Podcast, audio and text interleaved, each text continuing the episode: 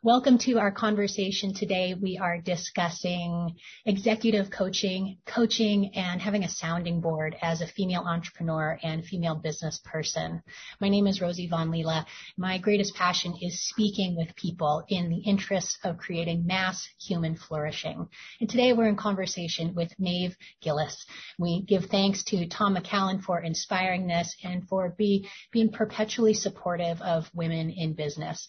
Tom is our mutual friend. He's an executive coach for the last 10 years, and he wanted to hear from us about how coaching has supported us in our lives as businesswomen. And so, Maeve, I'm so happy to have this opportunity to speak with you. You have a really interesting story.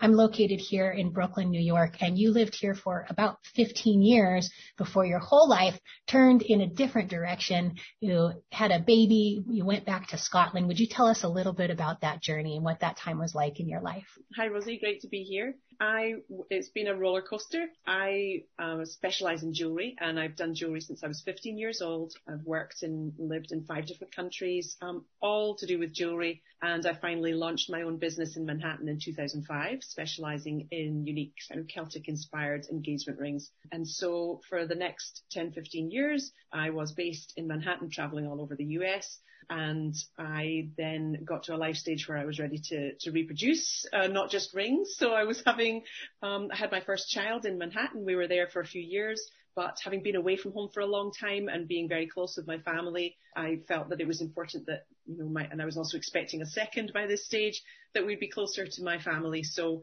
we decided, well, my American husband who's from the West Coast, we decided we would move um, to Scotland and holiday on the West Coast so we, we made the leap. My husband is also self-employed, was working in Brooklyn, had his own successful business there for 10 years. So he was also having a fresh start.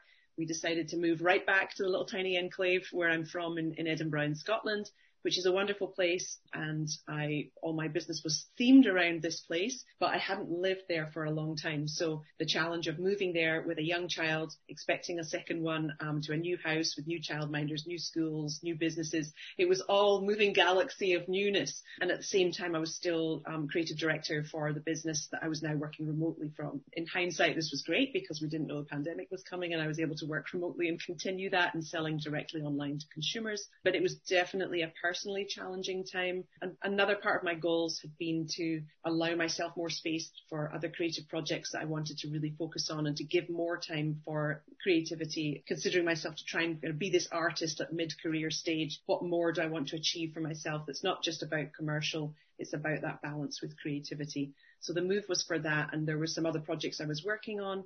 And at that time, I was able to, to work with Tom in a series of sessions and he was super helpful to me. And that's how we, we came to, to be talking about this today. Yes. Wow. So that was a time of huge transition for you, not only having a, one young child, but about to give birth to another, going back to your homeland, uh, which is also uh, my ancestry is is in part from Scotland and the other from Norway. So I have a, a fondness for the Scots. And, and not only you went from Manhattan huge cultural center, tons of diversity, yeah. millions of people here, to how large is the enclave outside of Edinburgh that you live in?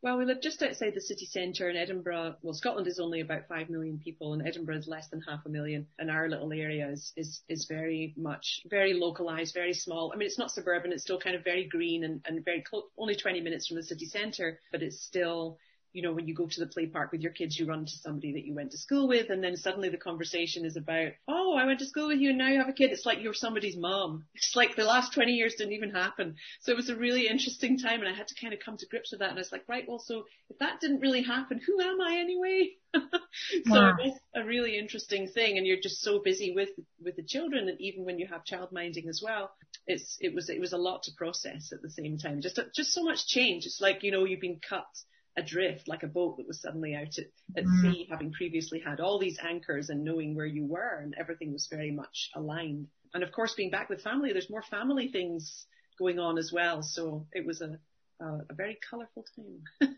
wow. And, and so you did the very wise thing and, and got some support and had a sounding board in Tom. And I think that that's a, a, a, really important thing for us women entrepreneurs and businesswomen to have in our lives is somebody who can serve as a sounding board or guide us through a time of transition. Would love to hear What did you find um, in having a sounding board in general? How was that for you during that time? It was almost like a, looking back now, it was, it's like a little gem through not a darkness, but just kind of a muddiness because, you know, when you've got a new kid and you're not sleeping more than two hours in a row at night and you have to get up and function normally during the day, there's so much pressure.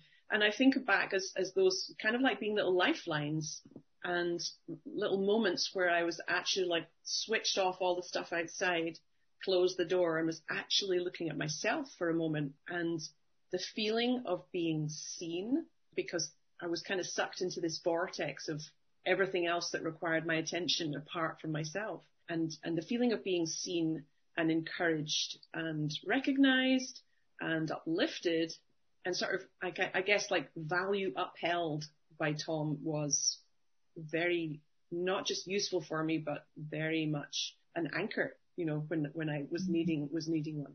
Yeah. Getting, uh, getting back in touch with yourself, it sounds like.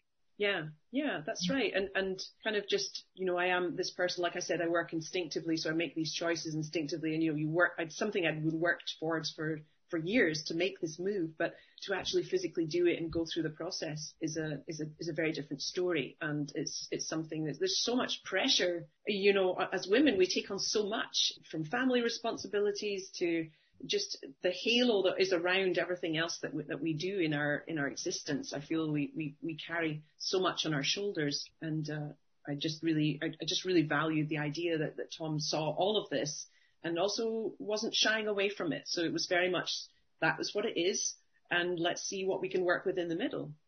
What would you say came out of having that sounding board? What, what were you able to you know, create out of that space where there had been lack of clarity before, and then you had this anchor? What came out of that?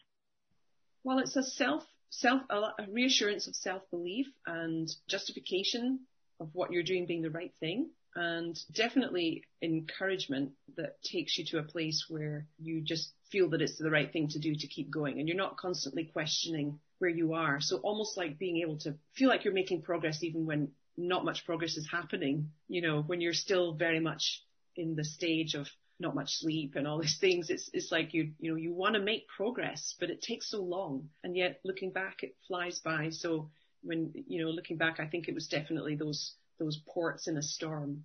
Mm, beautifully said. What was it like having you know having a man help guide you through that time? And what was distinct about that experience?